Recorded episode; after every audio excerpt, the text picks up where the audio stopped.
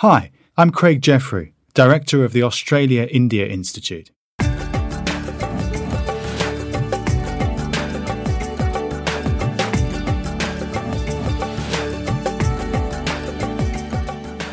When I first visited the village of Bemni in the Indian Himalayas in 2003, I had a conversation with an old man about banknotes. He looked to be in his 80s, but was keenly interested in my wallet. That banknote, he said in a low voice, pointing to a 100 rupee note peeking out of my wallet. No one trusted it at first. Well, what do you mean? I asked. We didn't believe that a piece of paper could be worth quite so much, he said. I mean, a piece of paper worth a hundred rupees. But you must have used them, I pointed out. Oh, yes, we used them, he said, but they only traded at about 80 rupees in the village. But it says a hundred rupees on it, I said. We thought it might be some trick, he replied. We trusted them up to 80, but no one would give you two fifties for a hundred. So what happened to convince you that it was worth a hundred? I asked. I don't know but it increased its value. Now it's worth a hundred rupees. I've carried on thinking about this conversation. I can't help imagining how a 100 rupee note might have been worth 80 rupees one month, 85 the next, then 90, 95, and finally the day came when real value and printed value aligned and it acquired its true worth. The rising value of the note through time could have been a way of measuring how the village was drawn into the wider economy of the region. This story should not come as any great surprise to those with knowledge of the history of money.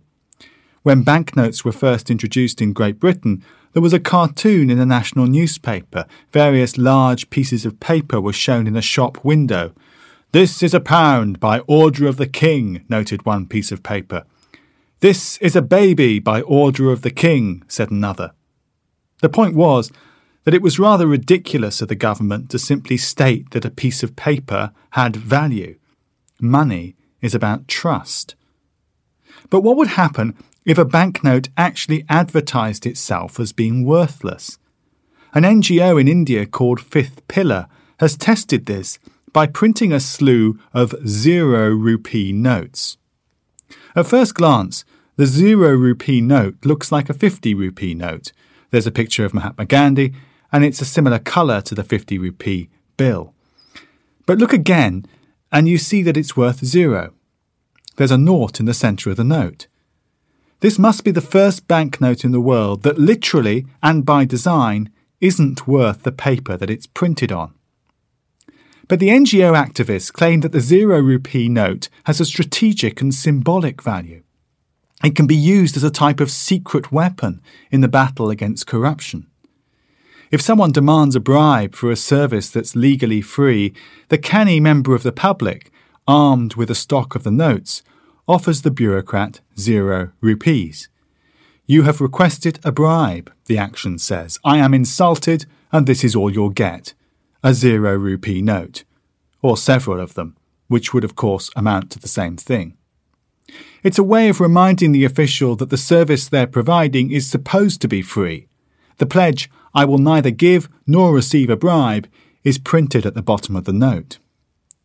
According to Fifth Pillar, officials have been shamed through the action, and the zero rupee note has actually changed practices in some government bureaucracies, at least for a while and to some extent. There are apparently 2.5 million zero rupee notes in circulation in India. The idea has now spread to other countries. Places as diverse as Ghana and Yemen are now trying their own versions of the zero note. Indeed, in a curious development, some people in India have started to pay to get hold of the notes. In the country that did so much for modern mathematics, 100 rupees is sometimes worth 80, and zero can be priceless.